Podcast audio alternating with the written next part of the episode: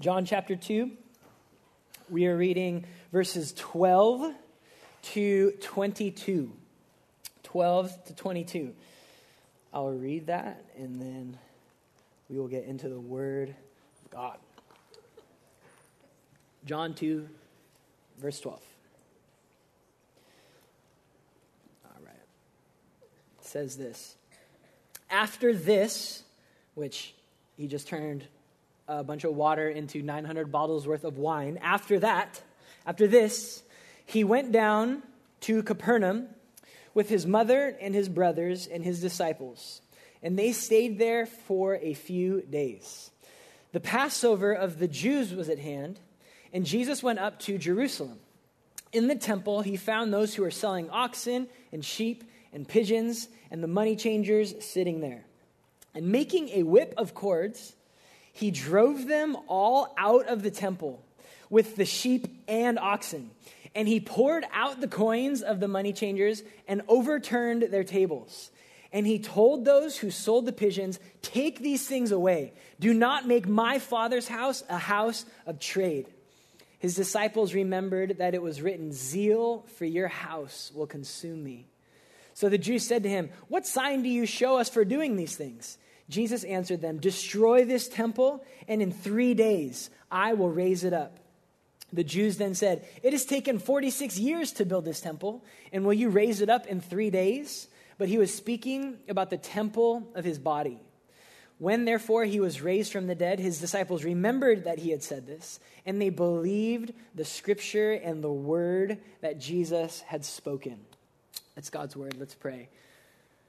Jesus, I thank you for your word that you speak.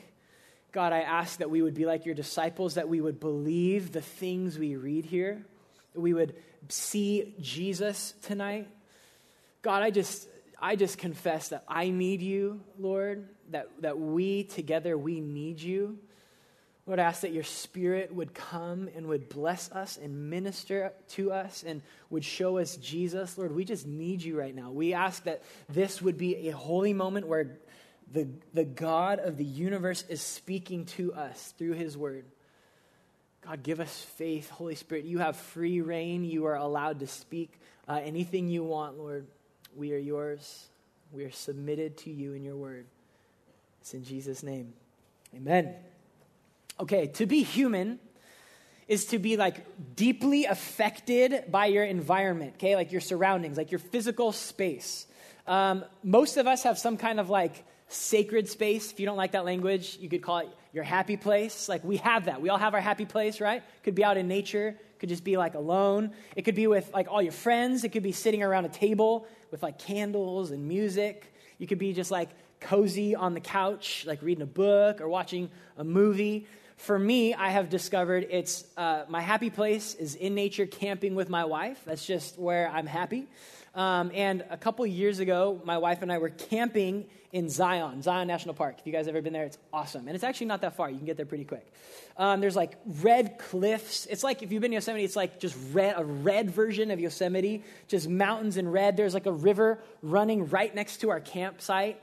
And like you know, you're just looking at the stars and you're eating good food after you've been hiking all day. Like your fire's crackling and like that is my that is my space. Like that is where that's my sacred space. And then about a night or so into our trip, like a crew showed up, like a large, large, multiple families crammed into like two camping sites. They should have been in like 10 sites, and they literally set up like a kingdom. They set up like just lights and music, and they were like, it, and like, you guys, that was like my happy place, just ruined. And I was grumpy like the whole time. And I'm just sitting there, just listening to this music, listening to people, kids running around. I was just, I did, I was like so angry. I was like, why are you ruining my happy space? And, uh, you know, that, that's something that happens. And here's, here's what is true from the beginning of time, God has been creating like sacred spaces, holy spaces where he could like be with his people. That's something God has been doing from the very beginning. You guys remember the Garden of Eden, right? It said that they, could just walk with God in the cool of the day. I don't even really know what that means. And was God a human? Was it Jesus incarnate? Like, we don't know, but it was this space where there was no sin and there wasn't thorns, and you could just walk around in the cool of the day with the Lord. And then remember when he, he came to Moses, Moses was just out in the wilderness and this burning bush happened, and God was like, hey, take off your shoes because this ground, this space right here is holy because I'm here. This is the holy ground. And then remember in the wilderness with all of Israel, and they were just out in the middle of nowhere, and God created this thing. He set up this thing called the tabernacle. And he was like, This is because I want to be with my people. I want there to be this holy space where people can come and be with me. Because God loves being with his people, He loves being with you. He loves being with his creation, and he goes to great extents to make that sacred space. Now, in our story tonight, Jesus gets passionate about preserving and protecting some sacred space, okay? He's like me at Zion times like a million. Like he actually went and did something about it. He's like, no, this is wrong. This is sacred space. And so, just to get like our bearings of the story, verse 12 and 13 says, After this, which again, he just turned water to wine, it was his first miracle. He uh, went down to Capernaum with his family and disciples. They stayed there for a few days. And then it says, verse 13, the Passover of the Jews was at hand, and Jesus went up to Jerusalem. Okay, so here's like the setting. He just turned water into wine. They just go to Jerusalem, and it's Passover. And now, I just, because you guys are smart, I want to give you a quick little technical problem here. Uh, the other three Gospels, Matthew, Mark, and Luke, mention Jesus uh, clearing the temple at like the last, one of the last things he did, the last week of his life. So if you read Matthew or Mark or Luke, you're like, doesn't Jesus do that right before he goes to the cross? And then in John, it's like days after his first miracle, right? So you're like, hmm, what does this mean? Some people even argue, well, John's an idiot and he just forgot and he got it wrong. Some people say that. Some people say uh, John intentionally takes the time, like he just is intentionally mistelling the story because he wants like it to be about like purifying water and purifying the temple. Um, but I just want you guys to know I don't think John is dumb. I think he's intelligent. I think when he said a few days later, he meant it. And I think that this is something Jesus did at the beginning of his ministry. And then when you read of Jesus clearing the temple in Matthew, Mark, and Luke, it's something he did at the end of his ministry. So this is actually Jesus cleansed the temple twice. And John's intentional to be like, hey, it was a few days after his first miracle. This is something Jesus did. So sometimes John covers things Matthew, Mark, and Luke don't cover. Matthew, Mark, and Luke sometimes cover things Jesus or John doesn't cover. But here's the point this is the word of God and it's true and it's not wrong. And so sometimes you find like problems or troubles in, in the Bible. You're like, what does that mean? Like, just know God is smart and he's there's probably an answer. And people may tell you, hey, look, the Bible just like proves itself wrong. You can't believe it. Just dig a little deeper. There are answers to that question. I just would simply say, hey, Jesus cleared the temple twice. Is that, is that like a crazy thought? No, Jesus he did it once, he could do it twice. So, anyways, quick technical issue if any of you guys are like into that stuff. Uh, anyways, okay, unpause. Back to Passover, verse 13. The Passover of the Jews was at hand. Okay, Passover was like Jewish Christmas. It was like a big deal. It was like what you look forward to all year. It was remembering when God took you out of slavery, and it's something that's celebrated every single year. People would leave, they would travel from wherever they lived, hundreds of miles without vehicles, to go to Jerusalem to make the Passover sacrifice. You guys remember Passover? The firstborn son would die, but if you killed a lamb, put the blood of the lamb over your house, God's wrath would pass over you and you would be spared. And so every year they would have this holiday. They wouldn't decorate a tree, they would kill an animal and they'd put blood and they'd remember, thank you, Jesus, thank you, God, for sparing us. Thank you, Yahweh, that you said, if you are covered in the blood of the lamb, I will pass over you. And so that is what's happening right now. And people are going to Jerusalem. So I even know some of you guys have been to Jerusalem. Jerusalem is a relatively small town, it's not a large town. And the population would swell like by hundreds of thousands, if not millions of people. So just picture a small town, like picture Santa Barbara and just another couple, there's 100,000 people there. Picture just a couple million more entering Santa Barbara, and everyone's trying to get to the same place. Like everyone's trying to get to like the City College Stadium. Just picture that. Picture millions of people in that small little town trying to get there. And so that's what's going on right now. And Jesus joins the crowd. And in verse 14, it says this In the temple, he found those who were selling oxen and sheep and pigeons and the money changers sitting there. Okay. So you're like, why are there people selling stuff here at the temple? Well, if you're going to make a sacrifice and you lived 80 miles away and you had to travel there on foot, probably wouldn't be convenient to like bring some cows and some lambs with you if you could just buy them in Jerusalem. So that is what people would do. They would travel, and then conveniently there would be animals there for you and money changers if you had a different currency. And so that is why this is going on. Now, Jesus shows up. Now, picture you're like a disciple. You're like, oh, yeah, this is fun. It's like the holiday, and everyone's there, and there's just people everywhere. And you're in the temple, and you're looking around at everything. You've probably done this your whole life. And out of nowhere, Jesus just snaps. Just picture this. Honestly, try and imagine you're walking with Jesus, and he, he looks at a guy's table, and there's some like leather there, and he just grabs some leather straps, doesn't pay for it. He starts twisting around, like, Jesus, what are you doing? And then he just starts whipping stuff. He, this is a true story. And verse 15 says, He drove them all out of the temple with the sheep and oxen. Do you know who the them are? It's people. Jesus starts whipping, or at the very least, severely threatening you with a whip, and he's driving people through the temple. Picture this. Just picture sheep like freaking out, bleeding, just screaming, running, knocking over stuff. There's pigeons flying around. Things are people are for sure getting pooped on. There's oxen running. You guys, there are oxen running. Have you ever seen an oxen? Do you know what an ox is? It's a huge animal and they're running inside like a building. There's just it's utter chaos, and it's Jesus doing it. And he's just going to tables, flipping it, whipping people, whipping things. He takes money and he just dumps it out. There's money everywhere. You, there are for sure poor people like stoked, jumping on the ground, getting the coins. It is utter chaos. This is a true story, and Jesus is going nuts, okay? Now, this is helpful. Let's pause for a moment and remember this Jesus is a lamb and Jesus is a lion. He is both. And God, the Father, who we love with the Father's love, is also the Almighty God. God is full of grace and he's full of wrath against wickedness. And we have to take the whole Bible as it is. The, the story right before this, it's like, if you were here last week, it was just encouraging. Hey, Jesus gives you joy. He makes a lot of wine. Thank you, Jesus. Jesus is awesome. The very next story, Jesus is whipping people and driving people out of a temple. The same man. Jesus is a lion and a lamb. And we cannot pick and choose the parts of Jesus or the parts of God that we like and say, ah, I don't really like that, or the God I know wouldn't really do that. Do you know what that's called? That's making a God in your own image. That is you saying, I am the judge, and God would never do. Listen, we know who God is like and what he does by reading his word. All of it, start to finish. The story when Jesus makes a party and 900 bottles of wine, and then the story where he's whipping people.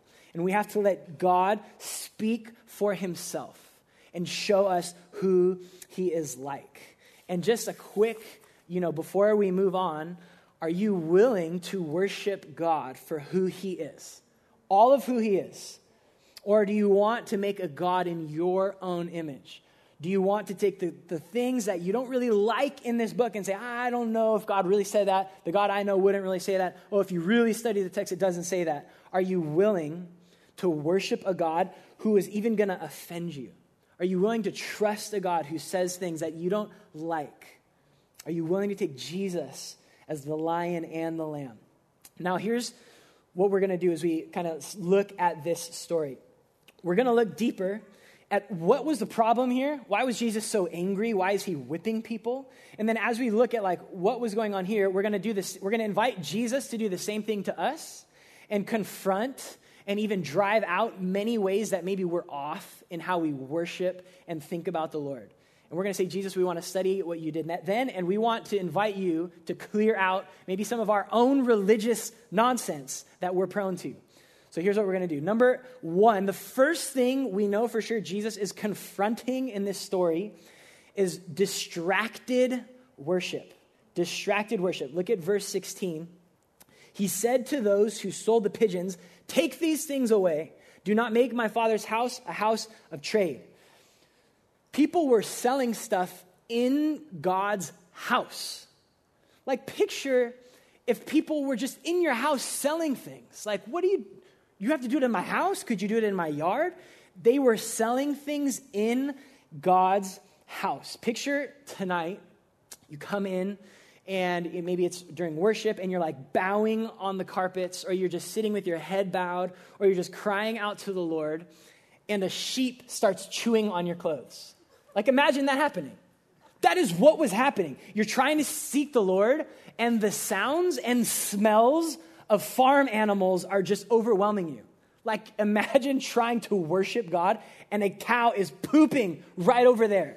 That is what was going on. And then you're like, okay, just trying, I'm trying to worship you, God. And then you hear people start arguing and haggling about an exchange rate and coins are dropping. You're like, I cannot worship the Lord right now. Jesus cares very much that God is worshiped.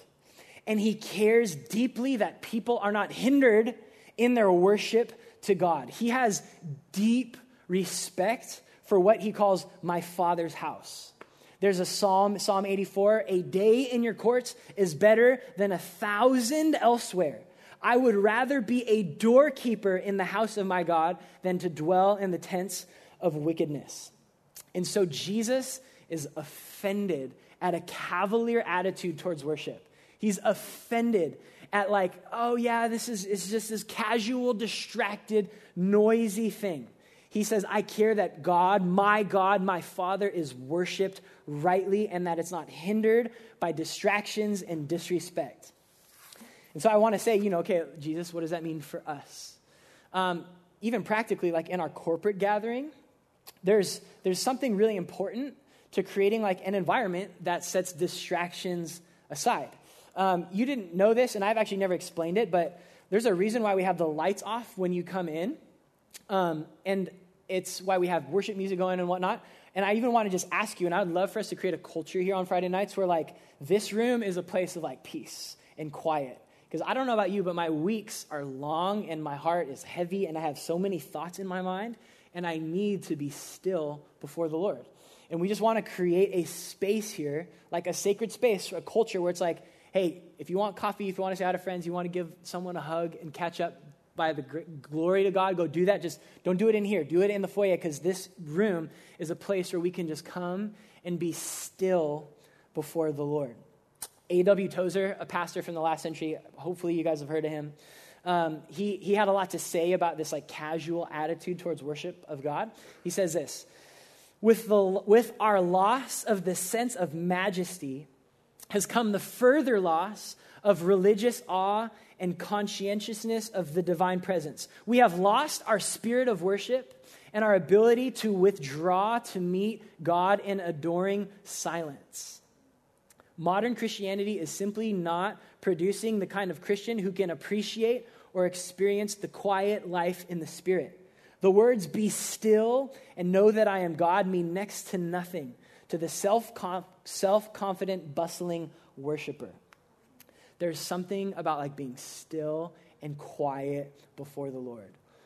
And that's like the worship gathering thing, but also like we are called to commune with the Lord every day. Like, like you will not make it if you go Friday to Friday, Sunday to Sunday. Like you need to be with the Lord every day. The Lord is passionate about having space where you are with Him and you're quiet with Him. So, what are like practical things? Honestly, our phones are so distracting. I will testify to it. It is just this thing that is like screaming at my face as I'm trying to be with the Lord. It's just screaming, screaming, screaming.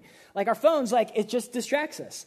And then if you're like me, I think about all the things I have to do that day, and my work and my responsibilities are distracting me. And then we probably have meetings with people, and we're like, oh, I haven't been with the Lord, but like, I don't want to let these people down. And so I'm going to put people before my time with the Lord. And then, of course, our sin our regular times of saying no to the Lord and, and being in sin, it affects our communion, our, our time, our intimacy with the Lord. And I think, you, you know, I think about what would Jesus do if he came in and saw me for the first hour of my day?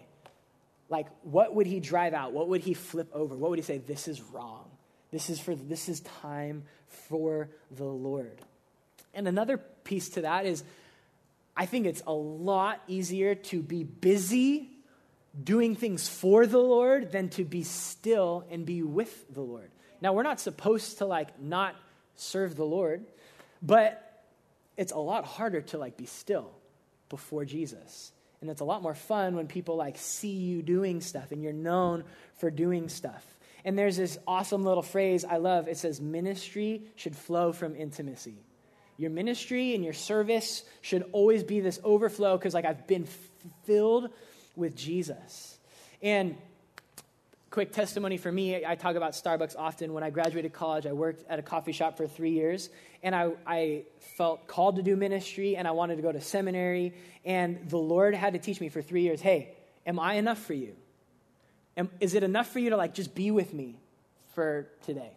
Yeah, Lord, but like I have, oh Lord, I would just kill it. The kingdom would come if you just released me. And he was like, no, you just need to be with me because I love you more than what you do for me. And I want what you do for me to be this overflow because you're like, man, I spent so much time with Jesus and I'm so in love with Jesus and I love his ways. And so, how can I serve him? And, and Jesus had to teach me for three years hey, I care more about your walk with me and your quietness with me and your worship for me than what you can do for me. Jesus, like, learn to love me first. Learn to love my word when you don't get to teach it. Like, can you do, you, do you still like reading it? Do you love my presence? Is that enough for you? And so Jesus is confronting distracted worship. Another thing Jesus is confronting is what we could call distorted worship. He says, uh, again, do not make my father's house a house of trade. That's not what this place is. It's not for a house of trade. There's nothing wrong with trading. That's just not what worship is. That's not what should be going on in the context of worship. Now, listen, humans, we have always been tempted to take worship and the presence of God and a relationship with God and distort it and use it for our own twisted ends. That's just some creepy thing we do. We like taking, we're like, no, I don't want to be anti God. I just want to use my relationship with God and my worship with God and my service for God. And I want to like take it and make it about something else that's not the Lord. We just do this weird, twisted thing with worship. Like, and this is all of us. Who hasn't thought when you're worshiping the Lord with your hands raised, you're like, somebody's noticing my hands are raised right now. Somebody's noticing how good my voice sounds. Or somebody noticed how bad my voice sounds, and so I'm not going to sing. I'm not going to worship God because I care about what other people think. Like, we have such a gift at twisting worship and making it about other things and about us. Now, it wasn't wrong for these guys to be like providing animals for sacrifices for worship. Like, the worship couldn't have happened without them being there. That's fine. But we know that they had a monopoly on it and they would grossly overcharge it, and Jesus would later refer to it as a den of robbers. And you know what's worse than them simply ripping people off? You know what's worse about it? It's not only that they were trading, but that they were trading and covering it in a religious cloak, saying, Look what we're doing for the Lord. That's what was twisted. They, they had to do a necessary thing, but then they just covered it with, like, look how we're serving the Lord and the Lord's people. What was really greed was portrayed as, look how helpful we are. What was distracting people from the presence of God, they're like, man, look at how we're bringing people into the presence of God. And this is something Jesus gets angry about. Uh, one word for it is often referred to as just religion. Maybe you could call it religious hypocrisy the, the form, the external appearance of love for God, but that's all that it is. It's just the external. Yeah, it looks good. Because inside there's a shell and there's no real love for the Lord. Jesus hates that. It's twisted. It's doing all the right actions and saying all the right words and having a dead heart that doesn't love God. When your religious activity doesn't flow from your heart and your love for Jesus, it's twisted. It's distorted. And God says, I don't want it. In the Old Testament, He says, I hate it. I hate your sacrifices. When we do the right thing for God, but our heart is far from Him, Jesus says, I want nothing to do with it. Do you know what that's like? It's like a beautiful white tomb, and it looks nice, and it's full of dead men's bones. That's religion. That's when we do the right things for Jesus, when we don't really love Him. And what's even worse about when we do this religious stuff is it's, it's taking God's glory, what should be for His glory, and we use it for our glory. We use it so that we can look good, so that we can worship God for our status. Like, how crazy is that? That I could worship God for my glory, for my name, that I could serve Jesus for me and my name to be known. It's going to church so I can be seen by other people. It's serving the poor so that people would notice, wow, you are awesome. And Jesus hates distorted worship. Again, I have so many uh, stories, and there was a long season of my life where I lived into this. Um, I'll be really brief. When I was a freshman at Westmont, there weren't like homeless people where I came from, or I did, never noticed them. And then I went to State Street, and I was like, oh, wow, look at all these homeless people. And um, and so I like started giving homeless people stuff and like started this homeless ministry and we would do like barbecues and like all this stuff. And listen, I didn't love homeless people. I loved the attention I got for serving homeless people. And and you know what else? I would go home on a Friday night and I would or I would go to the dorm and I would look at everybody watching TV and I'd be like, you guys, I'm just disgusted. I am so holy, and you are just selfish. I just gave everything away. That's wickedness. But I was like, man, I'm awesome. Then my sophomore year, I led this worship ministry, and I found all my identity and my worth in that ministry. It wasn't for the Lord, it was for me. And then my junior year, I was this RA, and I was like, oh, I'm such a good RA, and everybody knows me. And then my senior year, I directed this Mexico ministry, and I was like, oh, I'm the director. I hardly speak Spanish, and I'm the director, and I'm like, awesome. And it was just twisted, and it was about me, and it was for my glory, because I wanted to look good on the outside. And inside, I was hollow and empty, and I did not love the Lord. And in fact, I even hated him more because I was tired. I was tired of doing stuff for him when I didn't love him. It's exhausting. I was like, this is annoying. And I would even look at other people like eating, drinking, and be merry, and I'm like, man, that looks more fun than what I'm doing because I don't even like this. But I mean, I guess at least people think I'm cool. And Jesus says, I don't want that. I want your heart to be right before me. I want your worship to flow from this love for me. And, and so Jesus says, I want, I want your heart. I want you to be spending time with me before. And I want you to have it straight that I love you not because you do awesome stuff. In fact, you do bad stuff.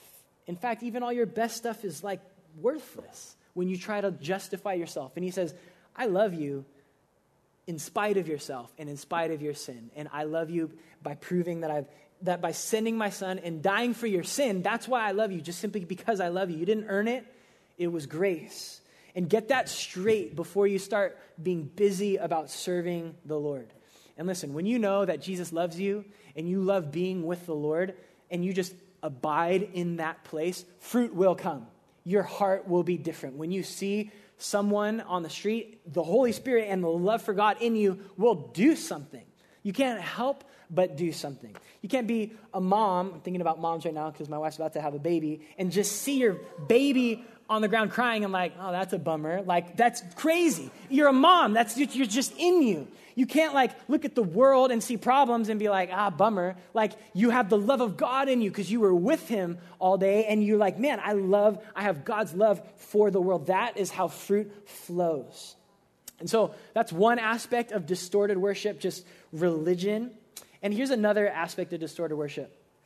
And this is what these guys are doing it's worship on our own terms okay? It's worship on our own terms. Like they just assumed, hey, we're going to set up in the court of the Gentiles where some people can only be with the Lord, and this is what we're going to do. And we're going to help them worship God. And they could say, Jesus, what are you doing? This is for God. We're like, this is, we're providing worship right here. Why are you so mad at us? But Jesus is saying worship is not done on your own terms and for your own convenience. Worship is to be done how God says it's to be done. Jesus cares about how you worship him because he's the one to be worshiped. And so here's a couple quick ways I think we worship on our own terms. Number one, we worship without a family, and here's what I mean. You were designed to be a member of the body of Christ, like known, like invested, like not a, a like I, I go receive and then I do what I want. And you weren't designed to like hodgepodge together sermons and podcasts and be like, oh, I love being with the Lord, but I'm not going to go serve and I'm not going to be known and I'm not going to go sit by an old person or a young person or I don't like when they lead worship. You were designed to worship as a part of the body of Christ. And it's really tempting at this age because it's like, I moved here. I don't know where I'm supposed to be. I'll just try and pick and choose all the best things from what's around me, but like never really be known. And I just have to say, my greatest regret in college is not like getting plugged into a church. And, and I bounced around, and like the moment by God's grace, I plugged in, like, I'm, not really to cry, I'm just choking. the moment I got plugged in, I grew like a hundred times faster because people knew me and I was serving and they knew my gifts and I was there if it was good or if it wasn't good. It was my family. And we're just, this is hard for us as millennials and is like, we don't like committing and we like taking all the good. And do you know what? C.S. Lewis talked about that. He said, Do you know what it's like when you do that? It's like going into this beautiful home with all these people and you live in the hallway who lives in a hallway? And you're like, well, I don't want to pick a room because, you know, if I'm like sitting by the fireplace at this conversation, I don't know what's going on at the dinner table, so I want to be able to run over there. And then, oh man, that looks really fun in the kitchen right now. What are they making? So I'm going to run over there. And if you spent your whole night at a party trying to get the best highlights of every conversation, you would not get any good conversation at all. You would miss out. And people are like, why are you, why are you interrupting? And now you're gone. And okay. And, and so like, he's saying, listen, you got to pick a room. You got to pick a room and be there, and that's your room. And that is where all the goodness comes. And listen, if you pick the kitchen, it's going to be good, and you will inherently not be in the family room. That's just part of life. You can't like be at every place at the same time, but you will miss out if you don't pick the kitchen. Or you're like, man, I like the family room. This is me. This is how who I'm called to be, and this is where I fit. That's awesome. Be in the family room. You're going to get a lot of goodness there. But yeah, you're going to miss out on what's going on in the dining room and what's going on in the backyard. Jesus is saying, you need to worship rightly. And for us, that means we need to worship in a family. Like, I am committed, I am a committed, faithful member, contributor to the body of Christ. I am known, and people know me, and I use my gifts, and I serve, and I'm all in. We aren't uh, honestly allowed to worship how we want. We need to be in. I think another way we worship on our own terms is uh, when it comes to um, emotions. And here's, here's what I, I mean about this. Now, emotion's a tricky subject when it comes to worship because even in this story, it says, Zeal for your house will consume me. Jesus was emotional. Jesus got emotional. And emotions are good and they are right. They are a gift from the Lord. We are commanded to be joyful in the Lord. Emotions matter, they are a gift from God. But here's the thing we can't take emotion and make it like the foundation of our worship. It can't be the foundation because we all know, unless you're just by the grace of God given the best personality ever, your emotions like do this, and you're having a bad day, and you're grumpy, and then you're really happy. And it's, if this is your foundation for your walk with the Lord, it will, it will feel like that. That's not the foundation. Emotions are this amazing gift and byproduct of a relationship with God. I saw this I'm quoting Twitter right now. I didn't know this is a thing. Listen, Tim Keller said on Twitter desire, not emotion, to feel God, but desire God. And you might feel his presence. Man, are you worshiping your emotions or only when your emotions are right? Or are you worshiping God?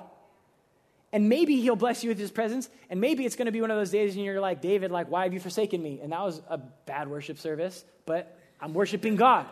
Are you, are you basing your walk with Jesus on how you feel? Don't do it.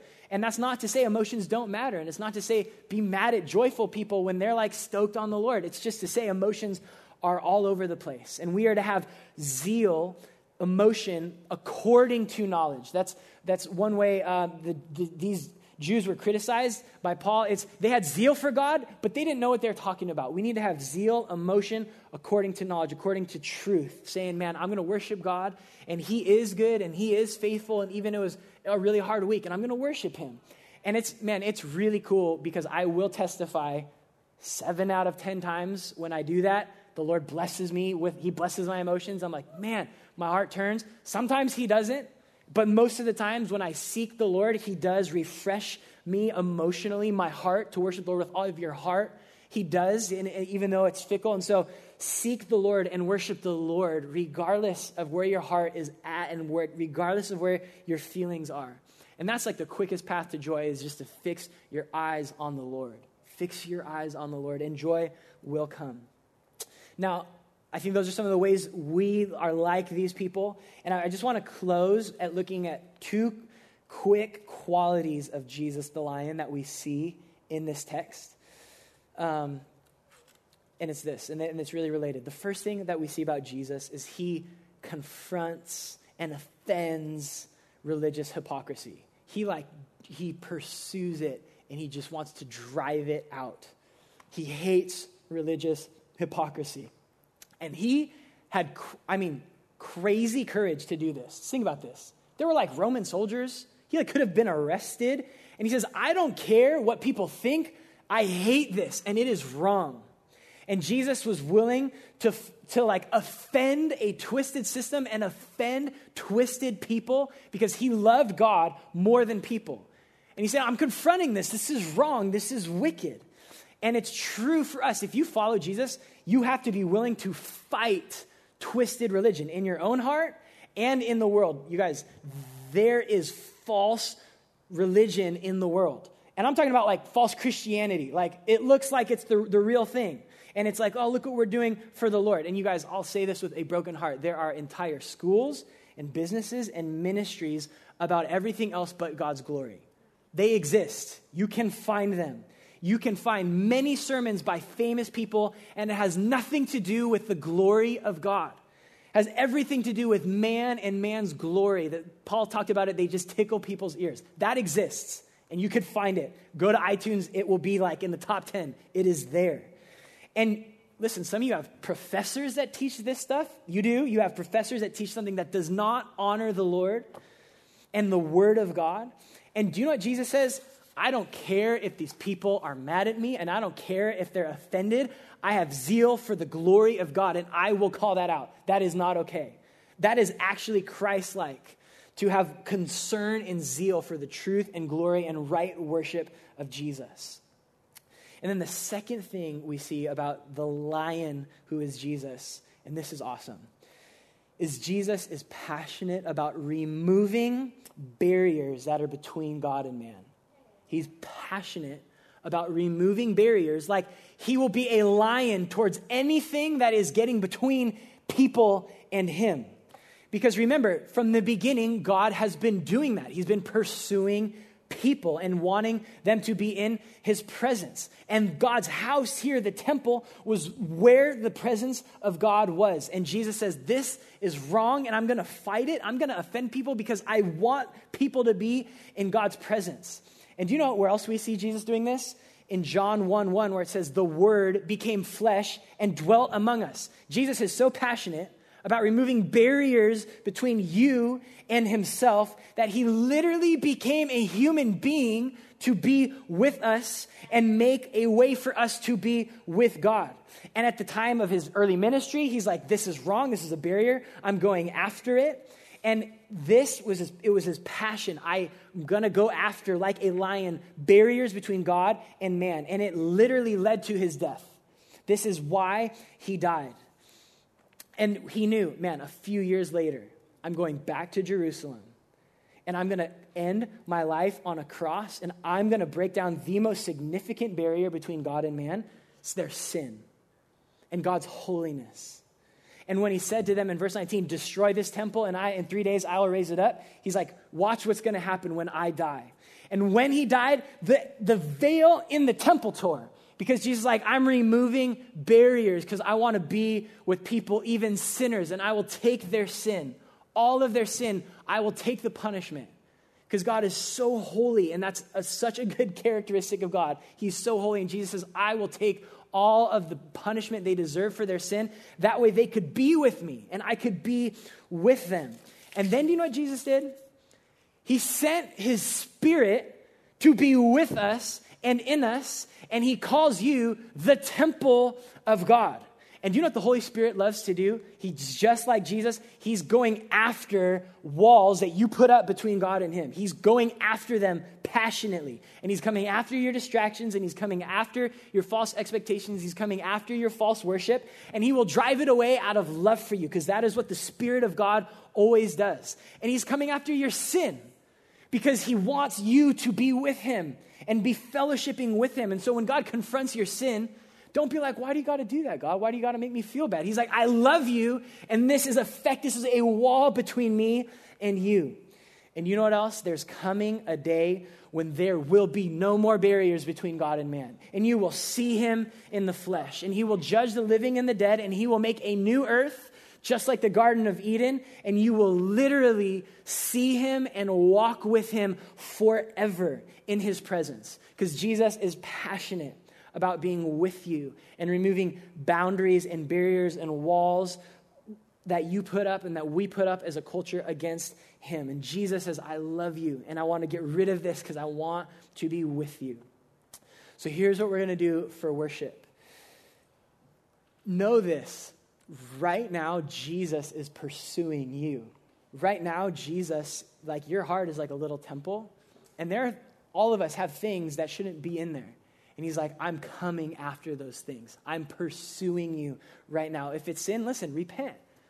Why would you hide that? Repent, be free. We're going to have a prayer team. You're going to have friends, people, even if it's somebody random next to you, I'm sure they're not going to be like, sorry, I'm not praying for you. Like, confess your sin. Confess it. It's not a dirty thing to do. It's like the best thing to restore fellowship and intimacy with the Lord. Some of you guys aren't even saved and you don't even know what it is to be with the Lord. If you confess your sin and trust in Jesus, like you have a new heart and new life forever. Like that's offered to you right now. Jesus is pursuing you, saying, Come to me. And so let's let's like let him in. He's like knocking at the door saying, I want to be with you. What needs to go? What needs to be confessed? I want to be with you. And man, if you're just killing it and you're just like, I love Jesus, I love being with Jesus, listen, then just enjoy his presence right now. Seek him back. He says, Those who seek me will find me. Let's like enjoy the presence of God. We were made to be in the presence of God, and God has been pursuing us from the beginning. And so let's like the Bible says, taste and see. Let's like feast on the presence of God right now because He is here and He is with us. Let's do that. Let's take God up on the offer of like, taste and see. Come, taste and see. So, Jesus, right now we say, You have every right. You are King of Kings to come into this room, into our hearts, into our lives, to get into our business and to overturn tables, Lord, and to expose whatever that we could be with you and enjoy you and enjoy your presence and enjoy a restored fellowship with you, Lord. Lord, we stumble, and I know what it's like when we make foolish decisions, Lord, and our intimacy with you gets off. And, and I just thank you, Jesus, that you mercifully say, I love you, and I went to the cross for that. Come to me, receive my forgiveness. I love you. I want to be with you. Spirit, we just say, please come and move. I thank you that you just you, you pursue lord you weren't invited into that temple and they didn't say hey go ahead and turn all these tables over like you did that that's what you do lord you pursue so please lord please come and pursue even even those who are running from you right now even those who are stubborn you are stronger jesus and i ask that you would overturn tables that you would be worshiped rightly that the, we would experience the joy in your presence tonight jesus you are the lion and we say, We worship you. Have your way. And thank you that you are also the Lamb who laid down your life for people like us, that we could worship you, Lord.